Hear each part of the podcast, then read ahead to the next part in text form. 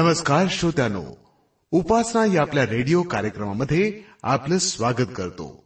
संत म्हणतात देह देवाचे मंदिर आता आत्मा परमेश्वर. नावा टिळकांसारखे कविश्रेष्ठ म्हणतात सुंदर देऊळ हृदय हे माझे येथेच विराजे देव बाप खरंच आम्ही देवाचा शोध देवळांमध्ये घेतो पण देव चार भिंतींच्या देवळामध्ये राहतच नाही मुळी. तो राहतो आमच्या हृदय मंदिरी आपल्या या हृदयात वसणाऱ्या या देवाला आम्ही साथ घालूया आमच्या श्वासानं चिंतनानं नामस्मरणानं. आमच्यासारख्या मानवांच्या मनामध्ये देवानं वसती केली तर या पृथ्वीवर स्वर्ग अवतरेल. उपासना कार्यक्रम आपल्याला देवाविषयी जवळीक करायला शिकवतो. आधी हे भक्तिगीत ऐकूया आणि त्यानंतर हा अभ्यास. तुझी स्तुती गाण्या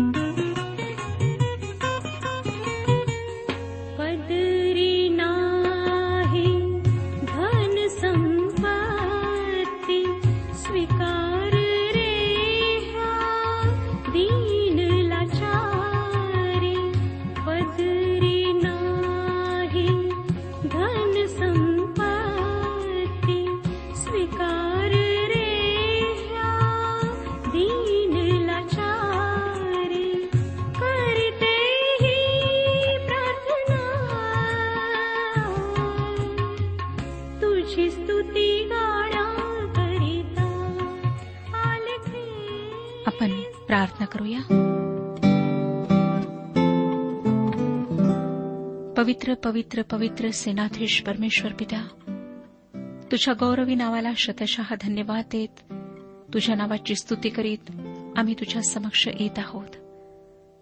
तुझे कृपेचे सिंहासन आमच्यासारख्या तुच्छ लोकांकरिता उघडे आहे. ही खरोखर महान गोष्ट आहे. पवित्र बापा आमच्याजवळ काहीच नाही की आम्ही तुम्हाला अर्पण करावे. परंतु भग्न हृदय घेऊन आम्ही तुझ्या समक्ष येत आहोत. आमच्या सर्व पापांची क्षमा कर. तुला ठाऊक आहे प्रभू की आम्ही कुठे चुकत आहोत.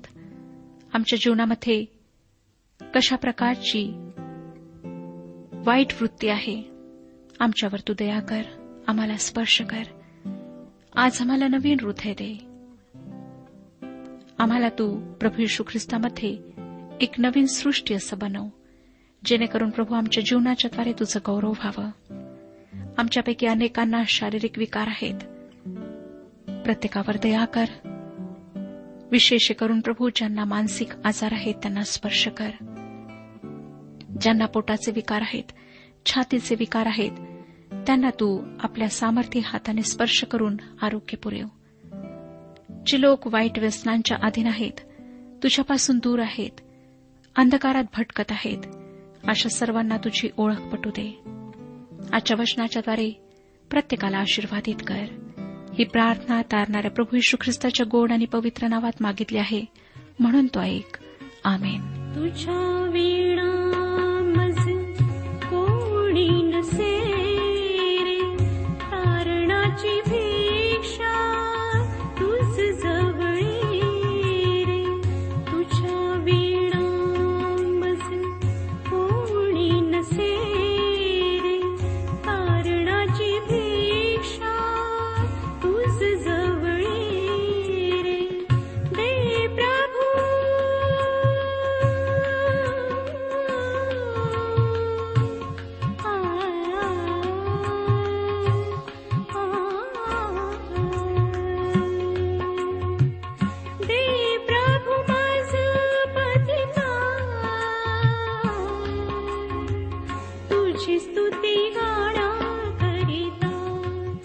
श्रोत्यांनो आम्ही जुन्या करारातील एजरा या पुस्तकाचे अध्ययन सुरू केले आहे आणि मागच्या कार्यक्रमात ह्या पुस्तकाचा परिचय लेखकाचा परिचय आम्ही करून घेतला आणि पहिल्या अध्यायाला आम्ही सुरुवात केली आहे.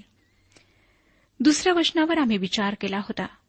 परंतु पुन्हा एक वार हे वचन आपण वाचूया आणि थोडक्यात पुन्हा एकदा ह्यावर विचार करूया. पारसाचा राजा कोरेश असे म्हणतो स्वर्गीचा देव परमेश्वर याने पृथ्वीवरील सर्व राज्य मला दिली असून अशी आज्ञा केली आहे.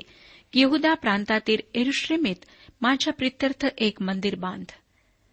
एजरा म्हणत आहे की एरुश्लेमेत त्याच्यासाठी घर बांधावे म्हणून परमेश्वराने मला आज्ञा केली आहे.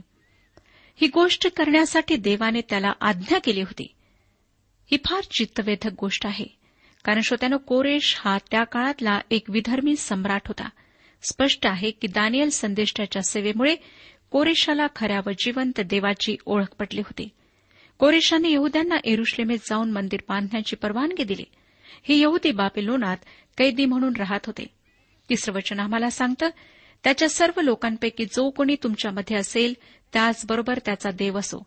त्यांनी यहदातील एरुश्लेमेत जाऊन इस्रायलाचा देव परमेश्वर याचे मंदिर बांधावे.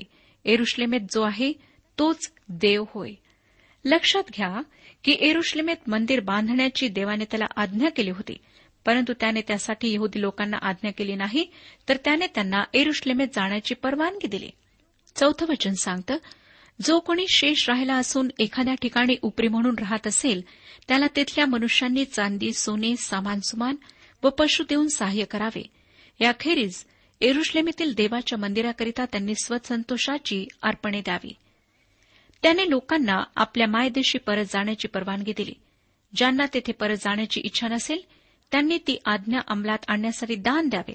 म्हणजे सोने चांदी व मौल्यवान वस्तूंचे त्यांनी दान द्यावे. म्हणजे जे परत एरुश्लेमे जात आहेत ते त्याची आज्ञा अंमलात आणतील. म्हणजे एरुश्लेमेतील मंदिराची पुन्हा बांधणी करतील. पाच आणि सहा वचनात पुढे आम्हाला सांगण्यात आलं आहे की तेव्हा एरुश्लेमेतील परमेश्वराचे मंदिर बांधण्यासाठी वरती जावयास देवाने ज्यांच्या मनास्फूर्ती दिली ते यहुदा व बन्यामीन यांच्या पितृकुळांचे प्रमुख याजक व लेवी उठून सिद्ध झाले. त्यांच्या आसपासच्या लोकांनी चांदीची पात्रे सोने सामानसुमान पशु व मोलवान वस्तू देऊन त्यास सहाय्य केले. याखेरीज लोकांनी जे स्वसंतोषाने दिले ते वेगळेच. श्रोत्यानो मी तुम्हाला याआधीच सांगितले की फार कमी लोक एरुश्लेमास परतले. तेथे न गेलेल्या लोकांजवळ एरुश्लेमेस न जाण्यासाठी चांगली सबब असेल. त्याविषयी मला त्यांना दोषी ठरवायचे नाही. परंतु स्पष्ट आहे की त्यांनी एरुश्लेमास परत जावे ही देवाची इच्छा होती व काहींनी ती इच्छा मान्य न करणे पत्करले. ते बाबिलोना स्थायिक झाले होते. मला स्वतःला असं वाटतं की तिथले वैभव सुख चैन व बॉबिलोनाचा श्रीमंत समाज यांच्यात ते स्थायिक झाले होते व त्याचा ते आस्वाद लुटत होते. त्यांच्यापैकी अनेकांची भरभराट झाली होती व त्यांनी एरुश्लेमेस न जाणे पसंत केले. त्यांना असे वाटले असावे की त्यांनी एरुश्लेमात जावे आत्ताच जावे अशी देवाची योजना नाही. म्हणून ह्या लोकांनी देवाच्या इच्छेप्रमाणे वर्तन केले नाही असे मला वाटत नाही. यानंतरच्या एका पुस्तकात म्हणजे इस्तेरच्या पुस्तकात आपण यामागे राहिलेल्या लोकांचे काय झाले त्याची गोष्ट पाहणार आहोत. आणि ती फार आनंददायक गोष्ट नव्हती. त्यावेळेस ते निश्चितच देवाच्या इच्छेविरुद्ध वागले. त्यांच्या बाजूने एक चांगली गोष्ट सांगता येईल की जे एरुश्लेमेत गेले ते व जे मागे बाबिलोनात गेले ते यांच्यामध्ये काही शत्रुत्व नव्हते किंवा एकमेकांचा न्याय करण्याची वृत्ती नव्हती. जे मागे राहिले त्यांनी एरुश्लेमास गेलेल्या आपल्या भावांना मदत केली. त्यांना लागणाऱ्या वस्तू त्यांनी पुरवल्या. या ठिकाणी श्रोत्यांनो एक सुंदर गोष्ट माझ्या लक्षात आली. मला नाही वाटत की आपल्या प्रत्येकाला परदेशात प्रेषक कार्यासाठी जाण्याचे पाचारण आहे. अनेक वर्षांपूर्वी देवासाठी जीवन समर्पित केलेल्या एका तरुणीला असे वाटले की परमेश्वर आपल्याला एका विशिष्ट देशात प्रेषक कार्यासाठी बोलावित आहे. तिने त्या देशात जाण्याची सर्व तयारी केली परंतु तिने तिथे जावे अशी देवाची इच्छा नव्हती. ती आपल्या सर्व सामानासह प्रवासासाठी तयार झाली परंतु तिच्यासाठी आवश्यक असणारा पैसा तिला मिळाला नाही व ती तिथे जाऊ शकली नाही. शेवटी तिने देवाची न जाण्याची इच्छा स्वीकारली व एक अतिशय सुंदर गीत तिने लिहिले. तिने हे गीत इंग्रजीमध्ये लिहिले. त्याचा अर्थ असा आहे की प्रभू तुझी जी इच्छा आहे तुझा जो मार्ग आहे तो मला दाखव आणि तुझीच इच्छा माझ्या जीवनात पुरी कर. परमेश्वर सर्वांनाच परदेशी जाऊन सेवा करण्याचे पाचारण करीत नाही. त्यासाठी जे खरोखर पात्र असतील ज्यांची पूर्ण तयारी झाली असेल त्यांनाच तो अशा सेवेसाठी निवडतो. परंतु याचा अर्थ असा नाही की ज्यांना अशा सेवेचे पाचारण नाही अशांनी या सेवेसाठी काही मदत पुरू नये. अशा सेवेत जे आहेत त्यांना आम्ही पाठिंबा दिला पाहिजे प्रार्थनेचे पाठबळ पुरवले पाहिजे उत्तेजन दिले पाहिजे. हीच गोष्ट या देशात जे देवाचे वचन सांगण्याची सुवार्ता गाजवण्याची सेवा करीत आहेत त्यांनाही लागू पडते. असे म्हणतात की युद्धामध्ये जेव्हा एक सैनिक युद्धभूमीवर लढत असेल तर त्याच्यासाठी त्याला सहाय्य पुरविण्यासाठी दहा जणांची गरज असते. त्याला लागणारे अन्न वस्त्र वैद्यकीय मदत व दारुगोळा वगैरे पुरविणारे लोक असायला हवेत. आज देवाच्या सैन्याविषयी सुद्धा हीच गोष्ट खरी आहे श्रोत्यानो. तुम्ही त्या दहा जणांपैकी आहात काय? एज्राच्या दिवसात जे लोक एरुश्लेमेत जाऊ शकले नाही त्यांना आपल्या एरुश्लेमेतल्या बांधवांना मदत करण्याची जबाबदारी समजली. जे परत माघार आले ते गरीब होते. ते यहदा व बन्यामिनाच्या वंशातले मुख्य याजक व लेवी होते. ते साधे लोक होते. स्तोत्रकर्ता स्तोत्रसहिता पंचवीस अध्याय आणि नवव्या वचनात म्हणतो तो नम्र जनास न्याय पथाला लावितो तो दीनास आपला मार्ग शिकवितो. वेळेचे भान असलेले हे लोक होते. आणि ते एरुश्लेमेस परत आले. आपल्या मायदेशी परत आले. पहिला अध्याय सातवं वचन पहा काय सांगतं? नबुखज्ञेसराने सराने परमेश्वराच्या मंदिराची जी पात्रे एरुश्लेमहून आणून आपल्या दैवतांच्या देवळात ठेवली होती ती सर्व पारसाचा राजा कोरेश याने बाहेर काढली. कोरेशाने देवाच्या मंदिरातली पात्रे बाहेर काढली. ती पात्रे विटाळविण्यात आली होती. मेदी व पारस राजांकडून बाबिलोनाचा पाडाव ज्या रात्री झाला त्या रात्री बेलशस्सर राजाच्या दारूबाजीच्या मेजवानीच्या वेळेस ही पात्रे अपवित्र करण्यात आली होती. या गोष्टीची दानियालाने नोंद केली आहे. दानिलाचे पुस्तक पाचवा अध्याय दोन ते चार वचने सांगतात द्राक्षरसाचे सेवन करीत असता बेलशस्सराने हुकूम केला की माझा बाप नबुखदनेसर याने एरुश्लेमातील मंदिरातून जी सोन्या रुपयाची पात्रे आणली आहेत ती घेऊन या. म्हणजे मी माझे सरदार माझ्या पत्नी व उपपत्नी यास त्यातून द्राक्षारस पिता येईल. तेव्हा एरुश्लेमेतील देवाच्या मंदिराच्या पवित्र स्थानातून आणलेली सोन्याची पात्रे ते घेऊन आले. राजा त्याचे सरदार त्याच्या पत्नी व उपपत्नी ही त्यातून द्राक्षरस प्याली. त्यांनी द्राक्षरस पिऊन सोने रुपे पितळ लोखंड काष्ट व पाषाण यापासून घडलेल्या दैवतांचे स्तवन केले. श्रोत्यानो त्याच रात्री बाबिलोन शहर काबीज करण्यात आले. पर्शियन राजांनी ही पात्रे दूर ठेवली. आणि जेव्हा कोरेश राजा बनला तेव्हा ती तेथे होती. ती पात्रे नष्ट केल्या जाऊ नयेत. कोरेशाच्या राजा होण्याच्या वेळेस ती तिथे असावीत ही देवाची योजना होती. आता ही पवित्र पात्रे पवित्र म्हणजे देवासाठी बाजूला ठेवलेली पात्रे जे एरुश्लिमेला परत निघाले होते ते याजक व लेवी लोकांच्या हाती सोपविण्यात आली. आठवं वचन पुढे आम्हाला सांगतं पारसाचा राजा कोरेश याने ती मित्रदात भांडारी याच्या हस्ते बाहेर काढून यहुदाचा सरदार शेष बस्सर यास मोजून दिले. ती पात्रे अधिकृतरित्या यहुद्यांच्या हाती सोपून देण्यात आलीत. त्याविषयीचे अधिक तपशील देण्यात आले आहे. नऊ ते अकरा वशने पुढे सांगतात त्यांची यादी येण्याप्रमाणे सोन्याच्या तीस पराती चांदीच्या एक हजार पराती एकोणतीस सुऱ्या सोन्याचे तीस कटोरे चांदीचे दुसऱ्या प्रकारचे चारशे दहा कटोरे व इतर पात्रे एक हजार. सोन्या चांदीची सर्व पात्रे मिळून पाच हजार चारशे होती. पाडाव झालेले लोक बाबेलाहून एरुश्लेमेस आले तेव्हा शेष बस्सराने ही सर्व पात्रे आणली. श्रोत्यानो ही सोन्याची मंदिरातली पात्रे वैभव प्रकट करतात. शल्मोनाच्या काळातले वैभव यावरून आठवते. शल्मोनाने देवाचे मंदिर बांधले व ते सोने चांदी व मौल्यवान लाकूड यांनी सुशोभित केले. मूळ मंदिराच्या कितीतरी अधिक पट हे मंदिर मोठे होते. व त्यातून शल्मोनाचे वैभव दिसून येत असे. देवाने शल्मोनाच्या विनंतीला मान दिला व त्या मंदिरात आपली पवित्र समक्षता ठेवली. परंतु नंतर शल्मोनासह एक एक करीत पुष्कळ राजांनी देवाविरुद्ध पाप केले. ते जसे देवापासून दूर गेले तसे देवाने आपले गौरव त्या मंदिरातून काढून घेतले. यहुदा बंदिवासात गेला आणि मंदिरातल्या पवित्र वस्तू पवित्र पात्रे विटाळविण्यात आली. त्यातील जी पात्रे तेथे होती त्या पात्रांची यादी आताच आपण वाचली. इस्रायली लोकांचे पूर्वीचे वैभव व सध्याची दुर्दशा यातून दिसून येते. तरीही ही पात्रे जतन करण्यात आली. ही गोष्ट महत्वाची आहे. यामागे परमेश्वराचा हात होता. एजराच्या दुसऱ्या अध्यात जे एरुश्लेमेस परत आले त्यांची यादी देण्यात आली आहे. ते सर्व जरुबाबेलाच्या नेतृत्वाखाली एरुश्लेमेस परत आले. वाचूया श्रोत्यानो दुसरा अध्याय.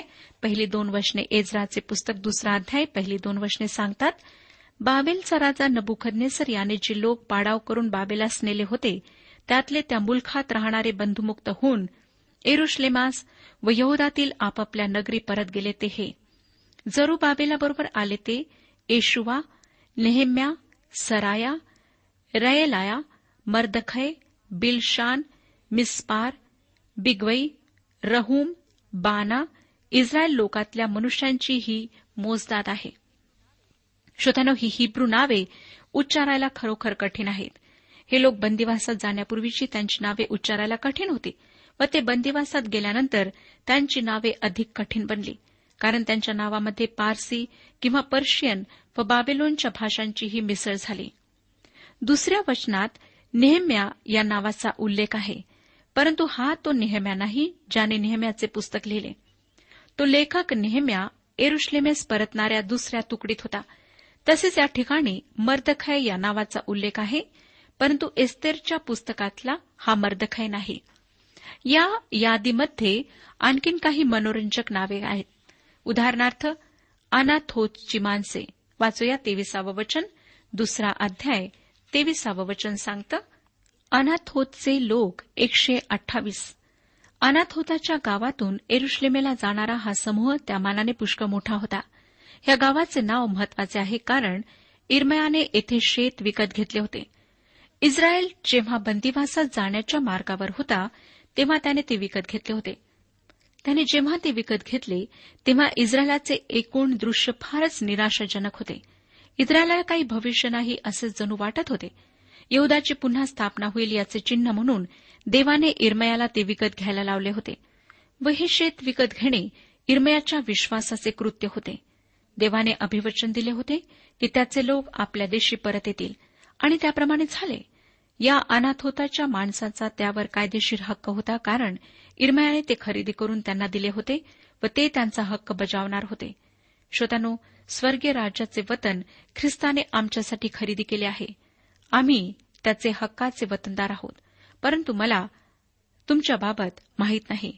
काय आपण त्याचे हक्काचे वतनदार आहात? आता आपण पुढच्या वचनांवर विचार करूया.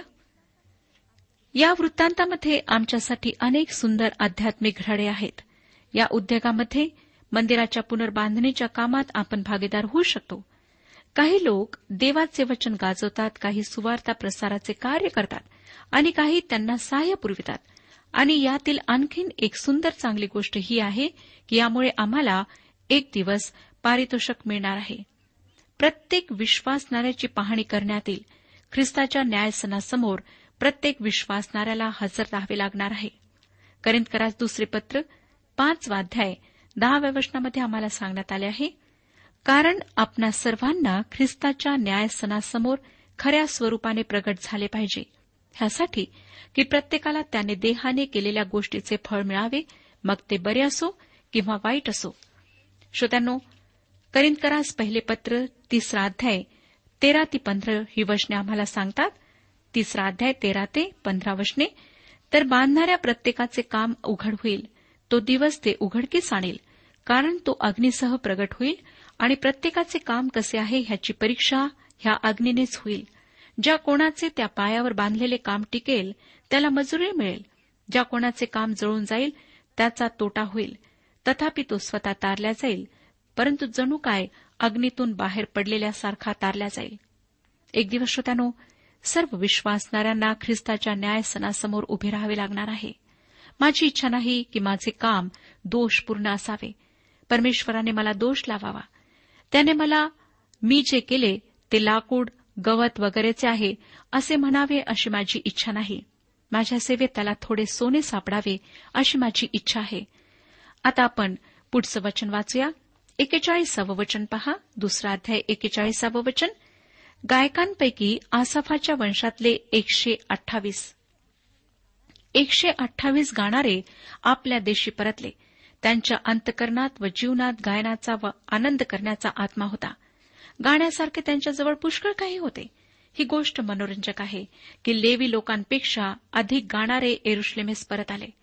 पुढे एकसष्ट आणि बासष्ट वचन मी आपणाकरिता वाचत आहे. आणि याचकांच्या कुळांपैकी हवयाचे वंशज हक्कोसाचे वंशज बर्जिल्ल्याचे वंशज त्याने बर्जिल्य गिलादाच्या एका कन्येशी विवाह केला त्यावरून त्याला त्यांचे नाव पडले. या सर्वांनी आपापल्या वंशावळीचा लेख ज्यांची वंशावळी नोंदली होती त्यांच्या वहीत शोधिला पण त्यास तो न मिळाल्यामुळे ते अशुद्ध ठरून याजक पदावरून भ्रष्ट झाले. वंशावळीच्या नोंदीनुसार याचकांची तीन कुळे आपले इस्रायल देशाशी नाते सिद्ध करू शकले नाहीत. त्यांना आपली नावे असलेली वंशावळी सापडली नाही म्हणून ते अधिकृतरित्या याजकपणातून गाळले गेले. तथापि यहद्यांबरोबर आपल्या देशाला परत जाण्याची परवानगी त्यांना देण्यात आली. श्रोत्यानो देवाच्या मुलांना ही गोष्ट माहीत असायला हवी किती देवाची मुले आहेत? पौलाने तिमथ्याला लिहिलेल्या पत्रात लिहिले तिमथ्याला दुसरे पत्र पहिला अध्याय आणि बाराव्या वचनात. तिमथ्याला दुसरे पत्र पहिला अध्याय बारावे वचन. ह्या कारणाने ही दुःखे मी सोशित आहे तरी मी लाज धरीत नाही कारण मी ज्याच्यावर विश्वास ठेविला आहे त्याला मी जाणतो आणि तो माझी ठेव त्या दिवसासाठी राखाव्यास शक्तिमान आहे असा माझा भरोसा आहे. पॉल म्हणतो ज्याच्यावर मी विश्वास ठेवला तो मला माहीत आहे. पौलाला त्याविषयी पक्की खात्री होती. आम्ही देवाचे पुत्र व कन्या आहोत याविषयी आमची पक्की खात्री असायला हवी. कोणी जर म्हणत असेल की मी देवाचा पुत्र आहे असे मला वाटते तर ते त्याचे शंकास्पद आहे. काही लोकांना जर तुमचे तारण झाले आहे का तुम्ही खात्रीने देवाचे पुत्र किंवा कन्या आहात असे जर विचारले तर ते म्हणतात असा प्रश्न विचारायचे कारण काय? आम्ही आमच्या जन्मापासूनच ख्रिस्ती आहोत. आमचे आईवडील ख्रिस्ती होते. व सर्व ख्रिस्ती लोक देवाचे पुत्र व कन्या आहेत. श्रोत्यानो खरे तर या लोकांना स्वतः आपण देवाचे पुत्र आहोत याची खात्री नसते म्हणून ते चिडून अशा प्रकारे उत्तर देतात. जे येशू ख्रिस्तावर तारणारा म्हणून मनापासून विश्वास ठेवतात त्यांनाच देवाने त्याचे पुत्र व कन्या होण्याचा अधिकार दिला आहे. त्यांची नावे त्याने जीवनाच्या पुस्तकात नोंदली आहेत. देवाच्या न्यायाच्या दिवशी ज्यांची नावे त्या पुस्तकात सापडणार नाहीत ते या एजरातल्या याजकपण काढून घेतलेल्या लोकांप्रमाणे होतील. आम्हाला खात्री असायला हवी की आमची नावे जीवनाच्या पुस्तकात लिहिलेली आहेत व आम्ही देवाचे पुत्र व कन्या आहोत. पुढे चौसष्ट आणि पासष्ट वचने सांगतात ही सारी मंडळी मिळून एकंदर बेचाळीस हजार तीनशे साठ होती. याशिवाय त्यांचे सात हजार तीनशे सदतीस दास व दासी आणि दोनशे गाणारे व गाणाऱ्या होत्या. श्रोत्यानो पवित्र शास्त्रातल्या या उतार्यात आपल्याला जरुबाबेलाच्या नेतृत्वाखाली जे लोक एरुश्लेमेस आले त्यांची एकूण संख्या मिळते. ते सर्व मिळून बेचाळीस हजार तीनशे साठ होते. त्यांचे दास व दास्या मिळून सात हजार तीनशे सदोतीस लोक होते व सर्व गाणारे स्त्री पुरुष मिळून दोनशे लोक होते. सर्व एकूण एकोणपन्नास हजार आठशे सत्त्याण्णव लोक एरुश्लेमेस परत आले. पुढची वचने सांगतात. सहासष्ट ते सत्तर वचने वाचूया. त्यांची घोडी सातशे छत्तीस त्यांची खेचरे दोनशे पंचेचाळीस त्यांचे उंट चारशे पस्तीस व त्यांची गाढवे सहा हजार सातशे वीस होती. पितृकुळातील कित्येक प्रमुख पुरुष एरुश्लेमेतील परमेश्वराच्या मंदिराकडे आले तेव्हा देवाचे मंदिर पूर्ववत उभे करावयासाठी त्यांनी आपल्या खुशीने अर्पणे दिली. त्यांनी आपल्या शक्तीनुसार एकसष्ट हजार दारिक सोने पाच हजार माने चांदी आणि शंभर याचकी वस्त्रे भांडारात पावती केली. या प्रकारे याचक लेवी कित्येक सामान्य लोक गायक द्वारपाळ आणि नथीनेम हे आपापल्या नगरात राहिले. असे सर्व इस्रायल आपापल्या नगरात पुन्हा वस्ती करून राहिले. श्रोत्यानो ह्यावरून आम्हाला दिसतं की कशा प्रकारे काहीच लोक एरुश्लेममध्ये वापस आले. आणि त्यांनी जी जबाबदारी परमेश्वराने त्यांना सोपवली होती ती उचलली. परमेश्वराचे मंदिर त्यांनी बांधून पूर्ण केले. श्रोत्यानो या अध्याद्वारे परमेश्वराने आम्हाला हे सांगितले आहे की परमेश्वराची योजना किती आधीपासून असते आणि कशा प्रकारे तो कार्यरत असतो. आमच्या जीवनासाठी सुद्धा त्याची एक महान योजना आहे उद्देश आहे त्याची हीच इच्छा आहे की आम्हातील प्रत्येकाचे जीवन त्याच्या गौरवाकरिता त्याच्या महान कार्याकरिता उपयोगात यावे. परंतु श्रोतानो पुष्कळदा आम्ही परमेश्वराची योजना आणि उद्देश त्याची इच्छा आमच्या जीवनात जाणून घेत नाही. आणि त्यामुळेच आम्ही त्याची इच्छा पूर्ण करण्यापासून स्वतःला मागे ठेवतो. ती इच्छा आम्ही पूर्ण करीत नाही. आज परमेश्वराची हीच इच्छा आहे की आपणातील प्रत्येकाचे जीवन त्याच्या गौरवाकरिता त्याच्या सेवेकरिता उपयोगात यावे. आपण कुठेही कार्य करणारे असा कुठेही राहणारे असा शिक्षित असा अशिक्षित असा. परमेश्वराची हीच इच्छा आहे की त्या क्षेत्रात त्या ठिकाणी आपण त्याचं गौरव करावं. श्रोत्यानो तुम्ही आपल्या जीवनाच्याद्वारे कार्याच्याद्वारे वर्तनाद्वारे परमेश्वराचं गौरव करू शकता त्याची सेवा करू शकता. परंतु त्याकरिता सर्वप्रथम अवश्य आहे की आपलं जीवन त्याला समर्पित असावं. प्रभू यशू ख्रिस्ताच्याद्वारे आपल्या पापांची क्षमा प्राप्त करून घ्या. त्याला आपला तारणारा म्हणून हृदयास स्थान द्या. तो तुमची वाट पाहत आहे. श्रोत्यानो परमेश्वर फक्त ह्या जगातच त्याची इच्छा पूर्ण करू इच्छित नाही तर त्याची इच्छा आहे की मृत्यूनंतरचं सुद्धा आमचं जीवन त्याच्यासोबत व्यतीत व्हावं. हे जीवन प्राप्त करण्याकरिता फक्त एकच मार्ग आहे तो म्हणजे प्रभू येशू ख्रिस्त. ख्रिस्ताजवळ या आणि त्याच्याद्वारे सार्वकालिक जीवन प्राप्त करून घ्या. परमेश्वर आपणा सर्वांस आशीर्वाद देऊ आजच्या उपासना कार्यक्रमात परमेश्वराच्या जिवंत वचनातून मार्गदर्शन आपण ऐकलं. आजच्या या वचनातून आपणास काही आशीर्वाद मिळाला असेल यात काही शंका नाही. सध्या जीवनविषयक काही शंका असल्यास किंवा काही प्रश्न असल्यास किंवा काही प्रार्थना निवेदन असल्यास पत्राद्वारे आम्हास अवश्य कळवा. आम्हाला अगदी आनंदच होईल. पत्र व्यवहारासाठी आमचा पत्ता लिहून घ्यावा. कार्यक्रम उपासना पोस्ट बॉक्स क्रमांक एक शून्य दोन बेझनबाग नागपूर पिनकोड क्रमांक चार चार शून्य शून्य शून्य चार. आमचा ईमेल ॲड्रेस आहे Marathi T T B at radio eight eight two dot com. Email address पुन्हा एकदा ऐका Marathi T T B at radio eight eight two dot com. बरं तर आता इथेच थांबूया कारण आपल्या कार्यक्रमाची वेळही संपत आलेली आहे. पुन्हा आपली भेट आपल्या पुढल्या कार्यक्रमात तोपर्यंत नमस्कार.